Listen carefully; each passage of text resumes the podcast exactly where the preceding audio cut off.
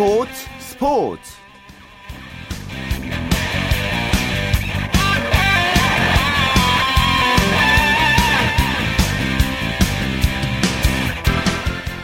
안녕하십니까. 토요일 스포츠 스포츠의 아나운서 최시중입니다. 자 드디어 2014 소치 동계 올림픽이 시작됐습니다. 자 그리고 지금 우리나라의 첫 메달이 기대되는 종목이죠 어, 이승훈 선수가 출전하는 스피드 스케이팅 남자 5000m 경기가 진행 중입니다. 이승훈 선수는 마지막 조인 13조에서 경기를 치를 예정인데요. 자, 이승훈 선수의 선전을 기대하면서 스포츠 스포츠도 먼저 소치 올림픽 현장 소식으로 출발해 보겠습니다. 경향신문의 김세훈 기자가 소치에 가 있는데요. 김세훈 기자 연결합니다. 안녕하세요. 네, 안녕하세요. 예. 먼저 개막식 얘기 여쭤보겠습니다. 우리 시각으로 새벽 1시에 오늘 시작했는데요. 상당히 화려했었는데요. 현장에서 보셨나요? 네, 그렇습니다. 현장에서 한 4시간 반 정도 진행이 됐습니다. 뭐 한마디로 말씀을 드리면 러시아의 과거와 현재 모든 것을 보여주는 한편의 대서사시였다. 이렇게 표현할 수 있고요. 현장에 모인 뭐 4만여 명의 관중, 그리고 전 세계 30억 명의 시청자가 이번 그 화려한 개막식을 지켜봤습니다. 러시아어로 사랑이라는 의미를 가진 유보프라는 어린 소녀가 나왔어요. 러시아의 전역을 소개를 하고 또 러시아의 역사를 그 설명하는 그런 형식으로 이루어졌고요. 그리고 곳곳에 뭐 어, 톨스토의 명작인 전쟁의 평화, 전쟁과 평화라든지 사이콥스크의 백조의 호수 이런 선율이 흐르면서 발레도 있고 발레 연기도 계속되고 해서요.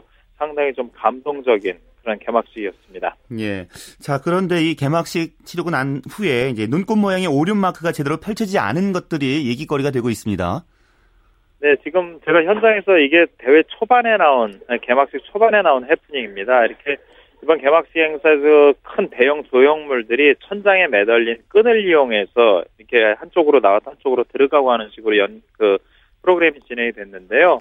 눈꽃 모양의 그, 그, 뭐, 눈꽃 모양의 그 하얀 그 조형물이 한쪽에서 나와서 이제 오륜기 모양을 하면서 그 눈꽃이 이렇게 커져야 되는 그런 상황이었는데. 예. 맨 마지막에 있던 오른쪽 눈꽃이 펴지질 않았습니다. 그래서 어떻게 보면 뭐 사륜기가 아니라 오륜, 아니, 오륜기가 아니라 사륜기가 된 것 같은 그런 느낌이었는데요. 예. 현장에서는 이게 어떻게 할 수 없지만 제가 보니까 그 방송에서는 리허설 장면으로 대체를 했다고 해요.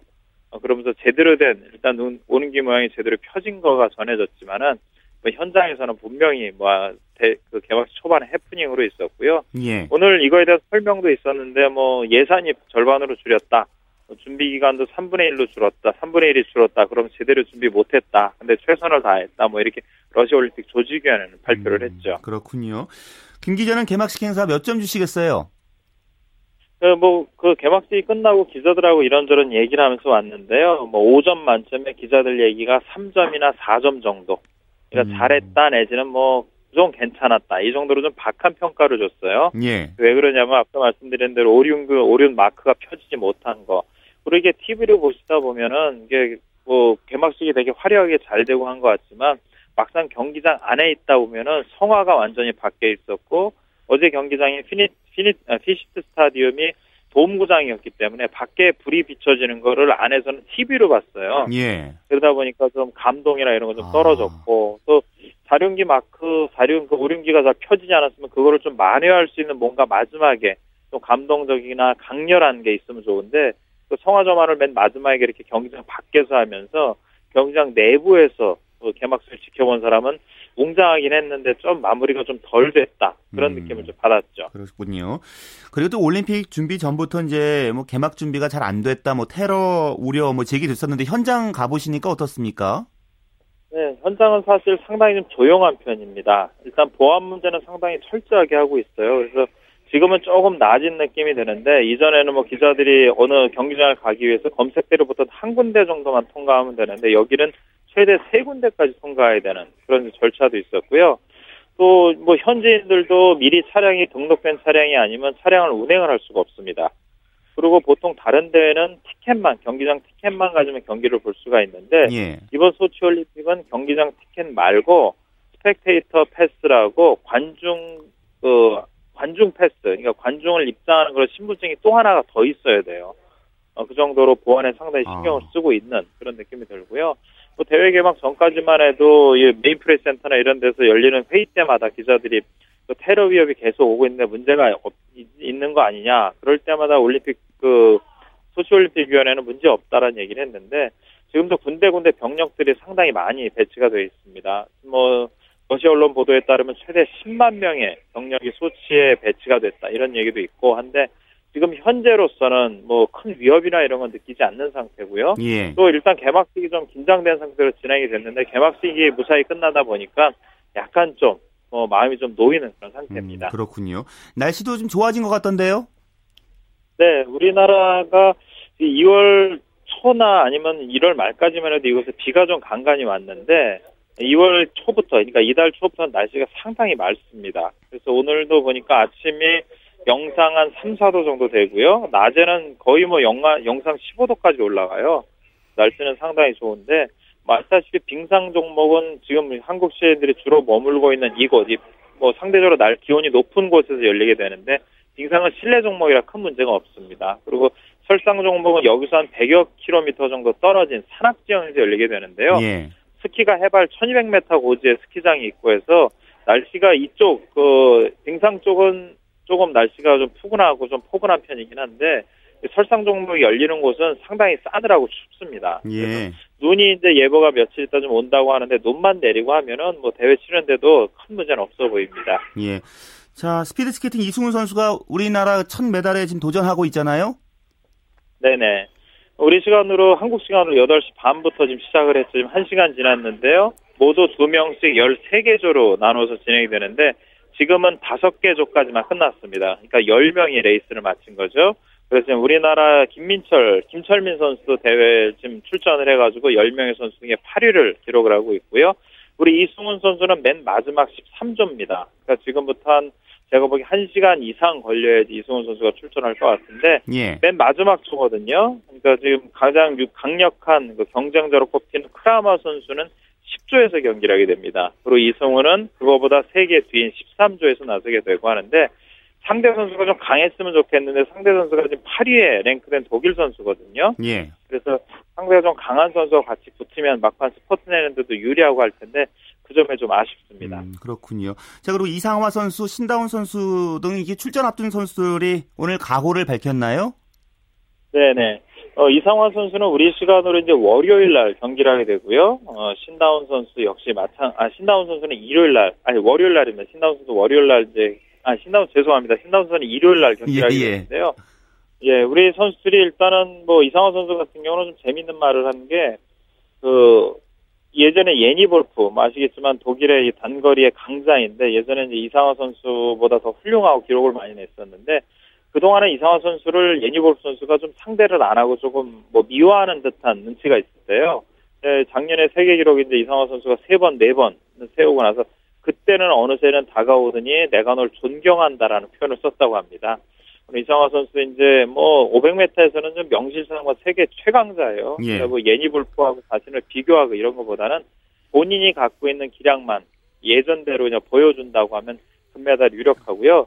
쇼트트랙 선수는 남자 선수들이 이제 첫 대회 출, 처음에 종목에 출전하게 되는데 아직 인터뷰는 이루어지지 않고 있거든요. 예. 근데 나, 여자는 지금 아시다시피 금메달이 최소한 두 개 정도 예상을 하고 있는데 남자는 금메달 따기가 좀 어려운 게 지금까지 성적으로 드러나고 있습니다. 선수들이 뭐 이번 소치에 오기 전에 프랑스에 가서 고지 훈련도 하고 이번에 와서도 좀 때늦은 감이 있지만 훈련에 고삐를 당기고 있으니까요. 조금 운도 좀 따라야 될 것 같아요. 물론 우리 선수들이 저력은 있지만 상대 선수들의 기량이 지금 캐나다나 미국 선수들의 기량이 상당히 높거든요. 러시아도 있고 우리 입장에서는 우리가 할 수 있는 최선을 다하고 다른 선수들이 약간 좀 실수라든지 해서 부진하는 그러한 좀 행운도 따라야지 메달을 딸 수 있지 않을까 봅니다. 예, 알겠습니다. 말씀 고맙습니다. 네, 고맙습니다. 네, 동계올림픽 특집 소치는 지금 연결해봤습니다. 어, 현지에서 지금 취재 중인 경향신문 김세훈 기자와 함께했고요. 자, 이어서 국내 프로 배구 소식 살펴보겠습니다. 마이데일리의 강상 기자입니다. 안녕하세요. 예, 안녕하세요. 자, 남자부 우리카드와 한국전력이 만났군요. 예, 그렇습니다. 오늘 아산 이순신 체육관에서 열린 남자부 경기에서 우리카드가 한국전력을 세트 스코어 3대 0으로 완파했습니다. 오늘 승리로 4연패에서 벗어난 우리 카드는 승점 35점으로 리그 3위를 지켰습니다. 예, 우리 카드의 그 높이, 블로킹 아주 철벽이었습니다. 그렇습니다. 오늘 우리 카드의 블로킹이 제대로 위력을 발휘했습니다. 블로킹 개수에서 12대 3으로 한국전력을 압도했는데요. 고비마다 터져나온 블로킹으로 상대 추격 의지를 꺾는데도 한몫을 했습니다. 센터 신영석이 5개, 김정환이 3개의 블로킹을 잡아내면서 높이를 과시했습니다. 예. 신영석 선수 5개 했으면 이제 블로킹 달인이라고 불러도 될까요? 예, 그렇습니다. 여자부에 양효진이 있다면 남자부에는 신영석이 있습니다. 올해도 세트당 블로킹 0.877개로 이 부문 1위에 올라 있는데요. 지난 시즌에는 한 경기 9개의 블로킹으로 이 부문 신기록을 세우기도 했고요. 지난 2011, 2012 시즌부터 2년 연속 블로킹 상을 수상했습니다. 예. 올해도 블로킹 1위 자리는 신영석의 몫이 될 것으로 보입니다. 자, 우리 카드 오늘 이겼기 때문에 플레이오프 안정권에 좀 접어든 분위기입니다. 예, 아직 안정권이라고 말하기는 단정 짓기는 다소 이릅니다만 예. 4위 대한항공과 3점 차고요. 5위 LIG 손해보험과 8점 차인데요. 3위와 승점 3점 차 이내가 돼야 준 플레이오프가 열리기 때문에 사실상 4위와 6점 정도의 여유가 있다고 볼 수 있습니다. 예. 남은 경기에서 오늘처럼 효율적인 공격을 해나간다면 어렵지 않게 플레이오프 진출을 할 수 있을 것으로 보입니다. 그렇군요. 자, 그리고 여자분은 GX 칼텍스와 현대건설 풀세트 접전을 벌였다고요. 예, 평택에서 열린 여자부 경기에서는 GS 칼텍스가 풀세트 접전 끝에 현대건설을 3대 2로 꺾고 승점 40점으로 2위 자리를 지켰습니다. 오늘 GS는 먼저 두 세트를 따내고 현세, 현대 건설의 공세에 밀려서 5세트까지 가는 접전을 펼쳐야 했는데요. 5세트 8대8 상황에서 연속 3득점하는 집중력으로 승부를 갈랐습니다. 베띠가 서브 득점 4개와 블로킹 2개 포함 40점을 올리는 트리플 크라운급 활약을 펼친 것이 승리의 힘이 됐습니다. 예. 자, 그리고 흥국생명과 KGC 인상공사의 경기도 있었군요. 예, 이 경기는 쉽게 끝났습니다. KGC는 인천에서 열린 흥국생명과의 경기에서 세트 스코어 3대 0으로 완승했습니다. 오늘 조이스가 33점, 그리고 백목화가 17점을 올리면서 좌우 쌍포의 볼 배분이 상당히 좋았고요. 팀 공격 성공률도 43.9%로 준수했습니다. 한국생명은 바실레바 혼자 30점을 올렸지만 나머지 선수들이 너무나 부진했습니다. 예. 흥국생명 10연패를 지금 당하고 있는데요. 네. 어떻게 좀 답이 안 보이네요. 예, 10연패입니다. 연패 탈출에 기미가 안 보인다는 게 더 큰 문제인데요. 오늘도 우려한 부분이 그대로 드러난 경기였습니다. 흥국생명은 바실레바 외에 공격을 해줄 선수가 없습니다. 유화석 감독도 이 부분을 굉장히 아쉬워하고 있는데요. 오늘도 바실레바 다음으로 많은 득점을 올린 선수가 5점에 그친 김혜진과 박성희입니다. 이대로 바실레바 원맨 팀이 된다면 남은 시즌 10승을 넘길 수 있을지도 음, 미지수입니다. 예. 자, 그리고 흥국생명과 김연경 선수가 전 소속팀이기도 하죠. 오랜 동안 이제 선수 보유권에 대한 싸움이 있었는데 세계 배구 연맹의 최종 결정이 어제 나왔다면서요? 예, 그렇습니다. 어제 흥국생명과 터키 페네르바체에서 뛰는 김연경의 보유권 싸움이 끝났습니다. 국제 배구 연맹이 지난 2012년부터 계속됐던 김연경의 신분 논란에 대해서 결론을 냈는데요. 예. 항소위원회 측이 흥국생명을 김연경의 원소속 구단으로 인정하지 않는다고 결론을 내렸습니다. 예. 김연경이 흥국생명과의 계약 만료일인 지난 2012년 6월 30일 이후 재계약을 하지 않았기 때문인데요. 항소위원회가 최종 결정에서 또 이종료 협상권을 흥국생명이 아닌 대한배구협회에 줬습니다. 예. 흥국생명이 원소속 구단임을 인정하지 않으면서 협회에 이적료 협상권을 부여한 건데요. 배구협회와 페네르바체와 이적 협상을 벌여서 이적료를 받게 되면 그 돈은 모두 협회의 몫이 됩니다. 예. 즉 피바의 재심 결정을 통해 김연경은 자유의 몸이 돼서 어느 구단에서도 문제없이 뛸 수가 있게 됐고요. 예. 협회는 이적료를 챙기게 됐습니다. 반면에 흥국생명은 선수와 이적료까지 모든 것을 잃게 됐네요. 그렇군요. 네, 국내 무대에서 뛸 수도 있는 건가요? 김연경 선수가? 예, 김연경 선수가 자유의 몸이 됐기 때문에 예. 나중에라도 국내 무대에 돌아오게 되면 어느 팀이라도 어. 올 수가 있게 됩니다.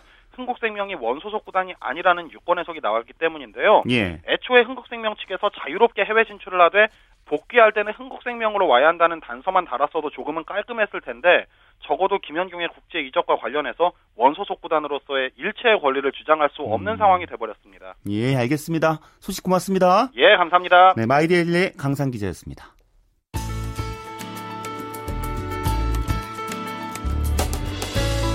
스포츠가 주는 감동과 열정, 그리고 숨어있는 눈물까지 담겠습니다. 스포츠 스포츠 최시중 아나운서와 함께합니다. 네, 이번에는 프로농구 소식 월간 루키의 조현일 기자와 함께하겠습니다. 안녕하세요. 네, 반갑습니다. 자, 동부가 모처럼 연승을 거뒀네요. 네, 동부 상승세를 타고 있습니다. 아, 원주 동부는 전주 실내체육관에서 열린 이 KCC와의 5라운드 맞대결에서 71대 65로 이겼습니다. 아, 오늘 승리로 동부는 올 시즌 세 번째 2연승을 질주했고요. 또 9위 서울 삼성과의 격차도 4경기로 줄였습니다.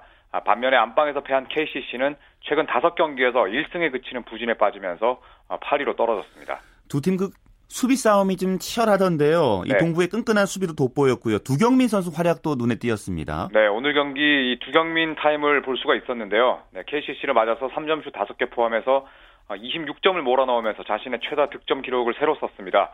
아, 수비에서도 활약이 돋보였는데 이 스틸 3개를 보태면서 아, KCC의 공격 흐름을 잘 차단했고요. 자, 이로써 동부는 지난 경기에서 모비스를 58점으로 묶은 데 이어서 오늘 KCC마저도 65점으로 차단하는 짠물 수비력을 선보였습니다. 아, 그간 헐거웠던 이 수비력이 살아나면서 지난 두 경기 모두 승리를 챙겼습니다. 예. 자, 그리고 SK는 통신사 라이벌인 KT를 이겼습니다. 네, SK가 접전 끝에 KT를 잡고 어, 선두로 올라섰습니다. 아, 서울 SK는 홈에서 열린 이 부산 KT와의 경기에서 71대 66으로 승리를 했습니다. 아, 이로써 SK는 울산 모비스를 제치고 단독 선두로 어, 뛰어 올랐는데요. 이 후반 들어서 KT의 거센 추격을 받았지만 아, 사쿼터 막판 이 침착한 경기 운영으로 승리를 지켜냈습니다. 아, SK의 해결사를 할 수 있는 이 에런 헤인즈 선수가 아, 4쿼터에만 8점을 기록하면서 KT의 추격을 뿌리쳤습니다. 예. 문경훈 감독은 이제 주전 포인트 가드 김선영 선수 빈자리를 잘 메우고 있습니다. 네, 김선영 선수가 이 종아리가 좋지 않아서 오늘 포함해서 두 경기 연속 결장했는데요. 자, 하지만 SK 이대로 무너지지 않았습니다. 아, 오늘 문경은 감독은 그동안 자주 내세우지 않았던 이 한상웅 그리고 정성수 선수를 투입해서 공격 흐름을 원활하게 가져갔는데요. 예. 아, 두 선수는 1쿼터 10분을 나눠 뛰면서 어, 5득점 그리고 4개 어시스트를 합작했습니다. 아, 덕분에 빅맨인 커트니 심스의 활동 공간도 넓어졌는데요. 어, 1쿼터에만 13득점 하면서 초반 승기를 잡는 데 큰 힘을 보탰습니다. 네. 자, 오리온스와 모비스의 경기 결과도 살펴볼까요? 네, 오리온스 공동 5위로 뛰어올랐습니다. 아, 고양 연고지 이전 이후에 6,161명을 불러모으면서 최다 관중 기록도 함께 세웠는데요. 예. 아, 고향 실내체육관에서 열린 울산 모비스와의 홈 경기에서 오리온스가 87대 67로 어, 대승을 거뒀습니다. 아, 구산역 사상 최다인 이 홈 8연승도 함께 기록한 오리온스는 자, 이로써 전자랜드 또 KT와 함께 아, 공동 4위가 됐고요. 예. 이 패한 모비스는 4연승 뒤에 2연패하면서 아, 부산 KT에게 승리를 거둔 SK에게 1위 자리를 내주고 말았습니다. 자, 오리온스 최근 상승세가 정말 무섭군요. 네, 오리온스가 오늘 승리로 12년, 어, 정확하게 계산하면 4,403일 만에 8연승을 달렸습니다. 아, 구단 기록을 이제 함께 세우게 됐는데요. 이 유재학 감독 역시 이 오리온스의 힘이 대단하다면서 아, 무서운 상승세를 인정했습니다. 아, 오리온스가 현재 모비스를 상대로만 3연승을 기록하고 있기도 한데요. 이 물샐 틈 없는 포워드 자원을 활용한 이 토털 바스켓으로 어, 승수를 쌓고 있습니다. 예. 또 승률도 어느덧 이 5할 대 중반까지 치솟았, 아, 치솟았습니다. 오리온스와 모비스의 그 격돌 현장은 정순 리포터가 잠시 후에 그 현장 속에서 어, 전해드릴 테고요. 혹시 남자부 순위를 좀 살펴볼까요? 네, 현재 남자 프로농구 아주 치열하게 에, 이 결, 어, 순위 진행이 지금 되고 있는데요. 이 서울 SK나이츠가 30승 13패로 1위를 달리고 있습니다. 아, 울산 모비스와 창원 LG가 나란히 반경기 격차를 두고 2위와 3위를 어, 기록 중이고요. 자, 4위권이 치열합니다. 이 고양 오리온스, 부산 KT, 인천 전자랜드가 나란히 이 23승 20패를 기록하면서 어, 세 팀이 공동 4위입니다. 예. 자, 그리고 안양 KGC 인삼공사가 7위고요. 그 뒤를 전주 KCC, 서울 삼성, 원주동부가 잇고 있습니다. 그렇군요. 자, 여자부에서는 이제 삼성생명대 하나회원 연장 접전 벌였다고요? 네, 삼성생명이 연장 혈투 끝에 부천 하나회안을 이 3연패 늪에 빠뜨렸습니다. 아, 홈에서 열린 하나회안과의 경기에서 이 삼성생명 연장 접전 끝에 75대 72로 이겼는데요. 아, 나란히 연패에 빠져있던 이 두 팀의 격돌이었습니다. 아, 삼성생명은 3연패, 또 하나회안은 2연패 탈출이 절실했는데요. 이 연장전에서 중요한 3점을 터뜨린 이 정아름 선수의 활약에 힘입어서 삼성생명이 3점차 진땀승을 거뒀습니다. 예, 알겠습니다. 말씀 고맙습니다. 네, 감사합니다. 자, 지금까지 프로농구 소식 월간 루크의 조현일 기자와 함께했습니다. 앞서 말씀드린 대로 정수진의 스포츠 현장, 이 울산 모비스와 고양 오리온스의 그 현장 함께 열기 느껴보시죠. 농구장을 찾아주신 프로농구 팬 여러분 그리고 고양 오리온스 팬 여러분께 진심으로 감사의 말씀드리고 시즌 끝날 때까지 플레이오프까지 여러분들 많은 성원 다시 한 번 더 부탁드리겠습니다. 네, 저는 고양체육관에 나와 있습니다. 2013-2014 프로농구에서 최근 7연승을 달리면서 확 달라진 고양 오리온스가 오늘 울산 모비스를 만나서 8연승에 도전합니다. 오리온스 팬들은 신바람 나는 성적에 기분이 좋으면서 오늘 8연승을 기대하고 있고요. 반면에 모비스 팬들은 오늘 경기를 반드시 이겨서 단독 선두를 확실히 했으면 좋겠다라는 바람을 갖고 있는데 팬들의 이야기부터 들어보시죠. 고양 오리온스 팬이고요. 8연승 하, 하게끔 열심히 응원하고 있고요. 처음에 멤버 봤을 때는 좀 괜찮았을 것 같은데 초반에 좀 힘들었거든요. 좀 부상도 많았고. 근데 요즘에는 좀 트레이드 4대4 트레이드 하고 나서부터는 괜찮은 것 같아요. 우선 모비스는 수비 조직력이 되게 좋은 것 같아요. 그리고 모비스 오늘 경기 꼭 이겨서 SK 저 밑에 두고 1위 했으면 좋겠습니다. 화이팅! 네, 오디온 씨 요새 너무 잘하고 있어가지고 팬으로 너무 기쁘고요. 오늘 꼭 이겼으면 좋겠습니다. 아니, 워낙 열심히 하고 항상 실망시키지 않으니까요.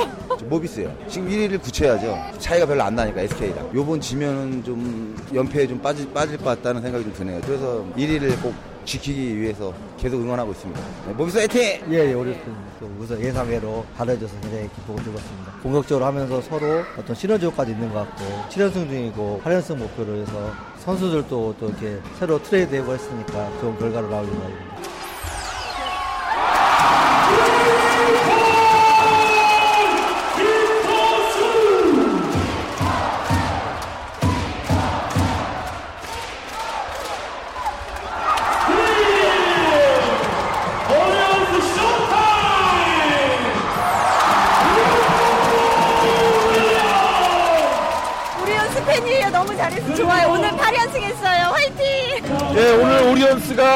8연승해서 너무 기쁘고요. 계속 승리해서 어, 이번 시즌 우승했으면 좋겠습니다. 더 잘해가지고 더 안정적으로 더 좋은 성과 냈으면 좋겠습니다. 화이팅! 오리온스가 요번에 6강 가서 우승하길 바랍니다. 팬으로서는 뭐 선수들을 부상 안 당하고 잘 치렀으면 하는 바람이 있죠. 우선 지금 뭐 3강이라고 해서 모비스, SK, LG 뭐 이렇게 하는데 계속 재밌게 경기해가지고 마지막까지 좀 치열하게 이렇게 해서 팬들 더 재밌게 해줬으면 좋겠습니다. 네, 오리온즈가 상당히 잘하네요. 수비가 그 허일영 선수하고 뭐 장재석 선수 오고 그러니까 수비가 좀 탄탄해진 것 같아서 잘한 것 같습니다. 부상 없이 그 바라는 성적 나왔으면 좋겠습니다. 네, 오늘 경기를 오리온스가 이기면서 이번 시즌 KBL에서 첫 8연승을 한 구단이 됐고요. KT의 전자랜드와 함께 공동 4위가 됐는데 이 고향 오리온스의 추일승 감독과 추진수 선수 그리고 장재석 선수를 함께 만나보시죠. 글쎄 뭐 오늘 좀 부담이 되는 경기였어요. 뭐 저희가 이제 올해 처음 연승 기록이라든지 홈 연승 기록 또 상대도 또 지난 경기에 상당히 안 좋았었기 때문에 좀 상당히 좀 각성을 좀 하고 대비를 하고 나올 게임이 아닌가 이렇게 생각이 됐었는데 의외로 뭐 선수들이 굉장히 잘 해준 그 포지션마다 굉장히 그 자기 역할을 굉장히 충실히 하면서 경기 초반부터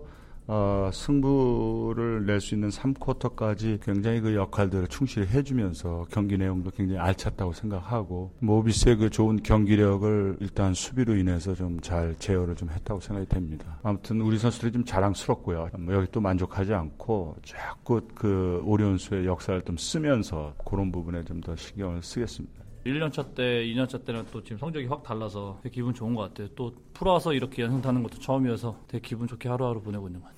모비스 같은 경우는 워낙 대인 방어를 해가지고 헬프 가는 수비가 별로 없어서 나오는 게 또 또 슛을 안 주려고 막 바짝 붙어버리니까 드라이빙을 치면은 워낙 또 좋은 찬스가 날 수 있어 같아가지고 게임 전에 많이 생각하고 들어왔었는데 그게 또 되게 잘 풀린 것 같아요.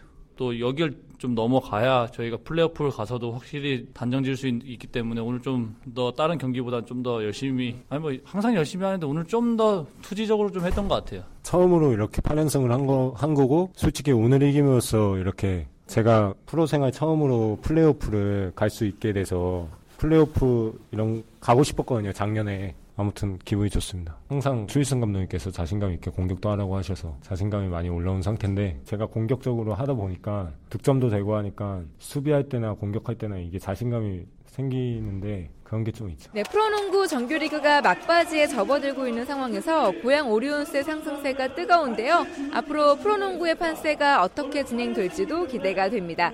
지금까지 고양체육관에서 정수진이었습니다.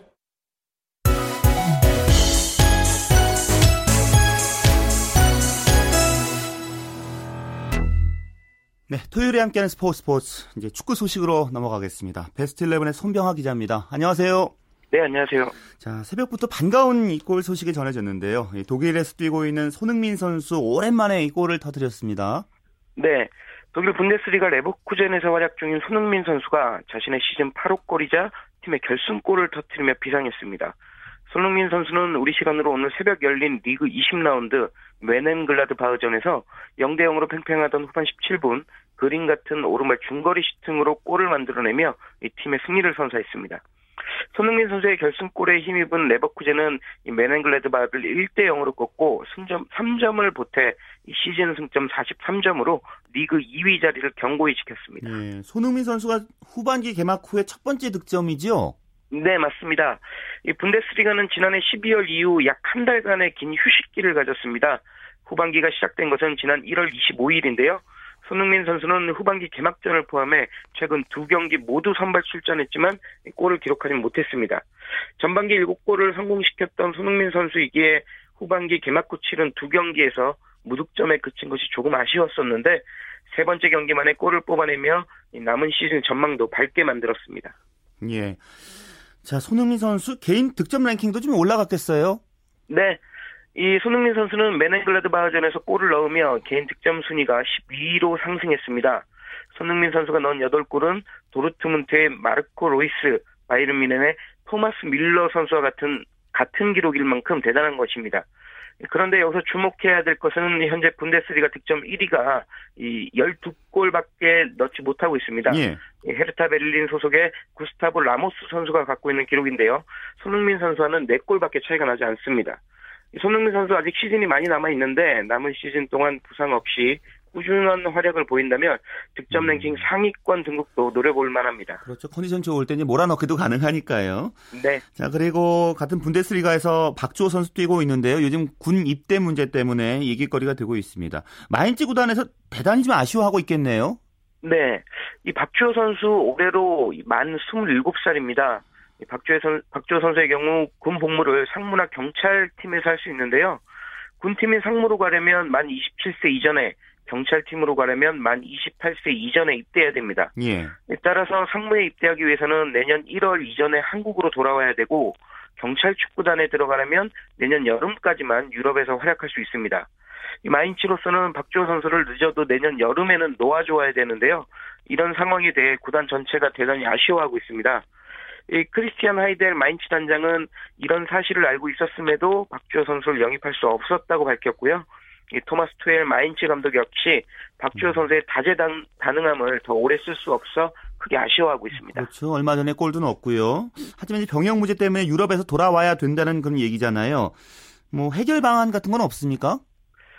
네, 가장 현실적인 방법은 오는 9월 19일부터 인천에서 열리는 아시안게임에 출전해 금메달을 따는 겁니다. 예. 이 아시안게임에서 금메달을 획득하면 병역이 면제되는데요. 박주호 선수로서는 이 기회를 잡아야만 유럽에서 선수 생활을 이어갈 수 있습니다. 그러나 만 23세까지 출전하는 아시안게임에 박주호 선수가 와일드카드로 발탁될지는 미지수입니다. 또 다른 방법은 만 28세까지 입대가 가능한 경찰 축구단을 택해 유럽에서 뛰는 시기를 내년 여름까지로 조금 더 늦추는 건데요. 박주호 선수 측은 현재 내년 여름까지 유럽에서 활약한 뒤 일단은 K리그를 통해 경찰 축구단으로 입대하는 방안을 추진 중인 것으로 알려졌습니다. 그렇군요. 자, 손흥민 선수 이제 경기 치렀고요. 독일에서 뛰고 있는 우리 선수들 오늘 밤 경기에 동반 출격이 유력시 되고 있습니다. 네, 그렇습니다. 우리 선수가 각각 두 명씩 속한 마인츠와 아우쿠스부르크가 이 우리 시간으로 오늘 밤 11시 30분 경기를 시작합니다. 먼저 박주호, 구자철 선수가 속한 마인츠는 골프스부르크로 원정 경기를 떠납니다.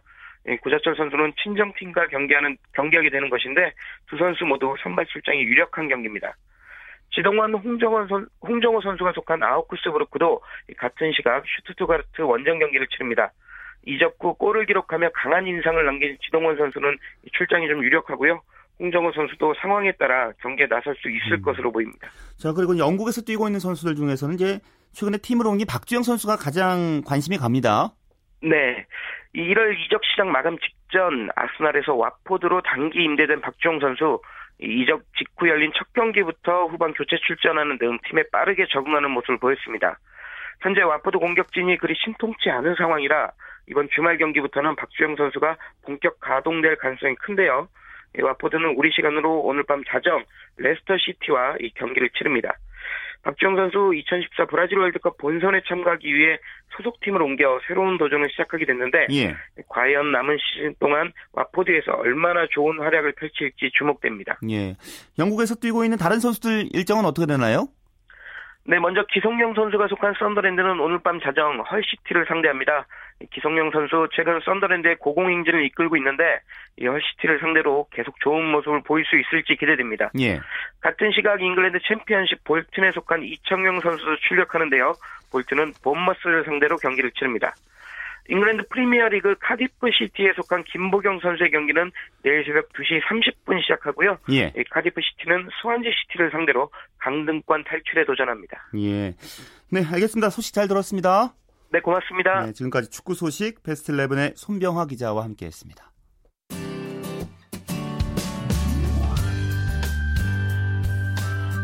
스포츠를 듣는 즐거움. 스포츠, 스포츠. 최시중 아나운서와 함께합니다. 네, 매주 토요일 스포츠계 라이벌에 집중 조명해보고 있습니다. 스포츠 라이벌의 세계 한겨레신문 김동훈 기자와 함께하고 있습니다. 어서 오세요. 예, 안녕하세요. 네. 최근에 그 동계올림픽 스타들 중심으로 예. 어, 라이벌 소개해 주셨는데 오늘 예. 아주 핫한 라이벌이군요. 예. 네, 새해 들어서 쭉 이제 그 소치 올림픽 라이벌을 쭉 소개해 드리고 있는데 예. 오늘은 잠시 후에 어, 남자 스피드 스케이팅 5,000m 경기가 지금 열리고 있죠. 예, 여기서 이제 맞대결을 펼치게 될 이승훈 선수하고 네덜란드의 스벤 크라머 선수를 소개해드리겠습니다. 이승훈 선수가 88년생이거든요. 만 26살이고요.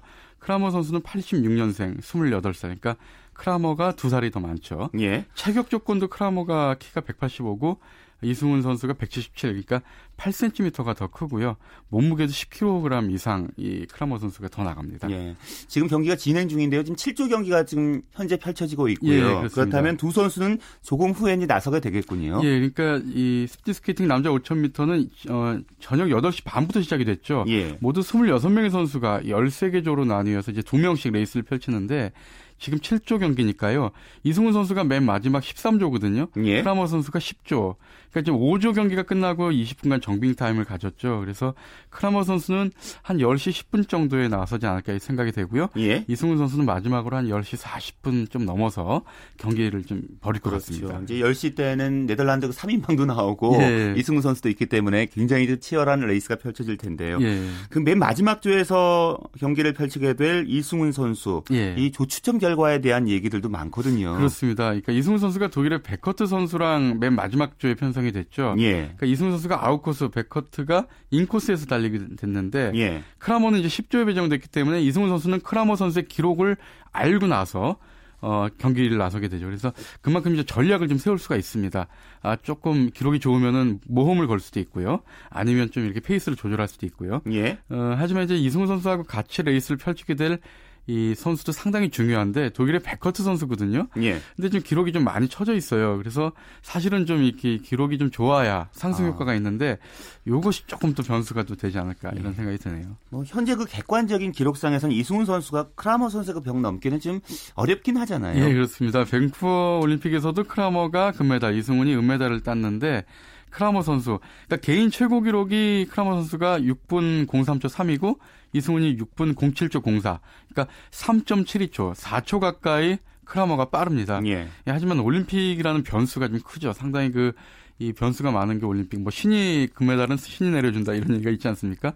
이 실제로 밴쿠버 올림픽 우리가 만 메타를 보면 알 수 있죠. 밴쿠버 선수, 아, 크라머 선수가 그때 여덟 바퀴를 남겨놓고 결국 실격이 됐죠. 그러니까 아무도 예상치 못한 코치가 잘못된 지시를 하는 바람에 안쪽 레인으로 들어서다가 이제 실격 처리가 됐는데 예. 그때 뭐 크라머 선수 막 고글을 집어던지면서 화를 냈던 장면이 아직도 생생한데요. 어쨌든 이승훈 선수 이 4초 정도 그 늦은 어떤 그 열세가 있지만 어, 어쨌든 이승훈 선수 그때도 4초 가량 늦었지만 행운의 금메달을 만미터에서 따냈습니다. 예. 자, 크라머 선수는 뭐 4년 지났는데 지금도 여전히 뭐 장거리는 최강자입니다. 예, 그렇죠. 그러니까 밴쿠버 대회에서 이렇게 좌절을 한번 겪었기 때문에 사실 좀 그 시리에 빠질 수도 있는데 이 선수 전혀 개의치 않고 그 이후에도 거침없이 빙판을 질주하고 있는데요. 뭐 장거리 최강자의 자리 굳건히 지키고 있습니다. 어, 그동안에 이제 종목별 세계선수권 대회에서 따낸 금메달만 13개고요. 예. 올라운드 세계, 세계 선수권 대회에서도 2007년부터 밴쿠버 이후 2012년까지 무려 6년 연속 우승을 달성했습니다. 예. 현재 그 세계 기록도 크라머 선수가 갖고 있잖아요. 예, 5,000미, 만미 모두 크라머 선수가 가지고 있는데요. 5,000m는 2007년 11월에 캐나다에서 세웠던 6분 03초 3이. 아, 이 기록이 오늘 계속 좀 TV 중계에 나오고 있는데요. 예. 이것이 6년 넘게 깨지지 않고 있고요. 만 미터 기록도요. 2007년에 전성기였는데 세계 대회 연속 그 세계 신기록을 세웠습니다. 그러니까 대회 세계 대회. 아, 특히 이제 올해도 올 시즌 월드컵에서도 5,000미에서 1, 2, 3차 대회 모두 금메달을 따냈거든요. 예, 예. 그러면서 이제 월드컵 포인트도 뭐 300점으로 이승훈 선수가 230점이니까 70점 정도 아, 크라머가 높습니다. 음, 그래도 이승훈 선수 최근에 좀 좋아지고 있잖아요. 예, 어, 객관적인 기록에서는 뭐 크라머 선수에게 뒤지지만 최근 페이스가 상승세라는 게 참 고무적입니다. 예. 예, 밴쿠버 올림픽 이후에 이승훈 선수가 상당히 좀 부진하지 않았습니까? 그런데 그렇게 침체돼 있다가 올 시즌 들어서 예전 기량을 어, 완, 완전히 회복을 했습니다. 어, 월드컵 1차 대회 때 동메달을 따냈고요. 또 올림픽 직전에 열린 게 이제 4차 월드컵인데 여기서 또 다시 동메달을 따내면서 페이스를 어, 상당히 끌어올렸습니다. 아, 특히 이제 작년 11월 월드컵 1차 대회 때 개인 최고 기록을요. 7초 63, 그러니까 7초 이상 앞당기면서 예. 상당히 그 좋은 페이스를 어, 가지고 있는데 크라모 선수에게 지금 그그 그 그 당시 기록이 2초 58이 뒤졌거든요. 어, 3년 만에 월드컵 대회에서 입상을 했는데 어쨌든 오늘 경기 뭐 2, 2 3초 대 열세지만 한번 기대를 그렇죠. 해보겠습니다. 이승훈 선수가 뭐 준비를 많이 했겠지만 크라머를 넘기 위한 전략은 어떤 게 가장 필요하다고 보시나요? 예, 역시 이제 그 이승훈 선수는 비장의 매국이 코너웍이거든요. 예, 예. 원래 지금 쇼트랙을 했던 선수 아닙니까?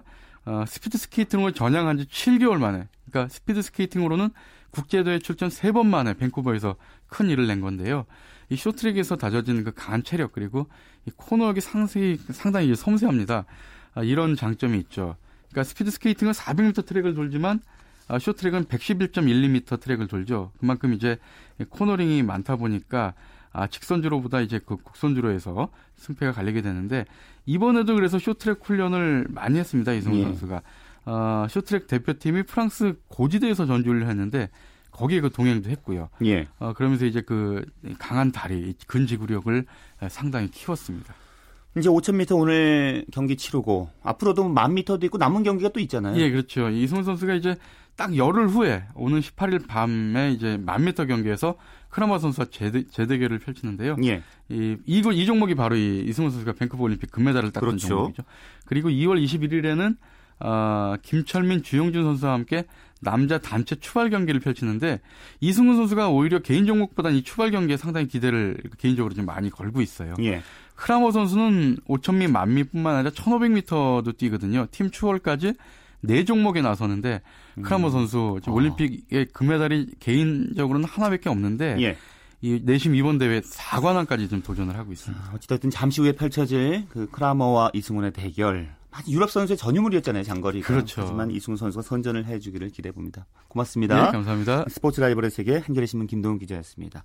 소치 올림픽 첫 금메달 주인공 나왔습니다. 어, 스노우보드 슬롭 스타일에서 미국의 세이지 코첸버그 선수가 소치 올림픽 첫 번째 금메달의 주인공이 됐습니다.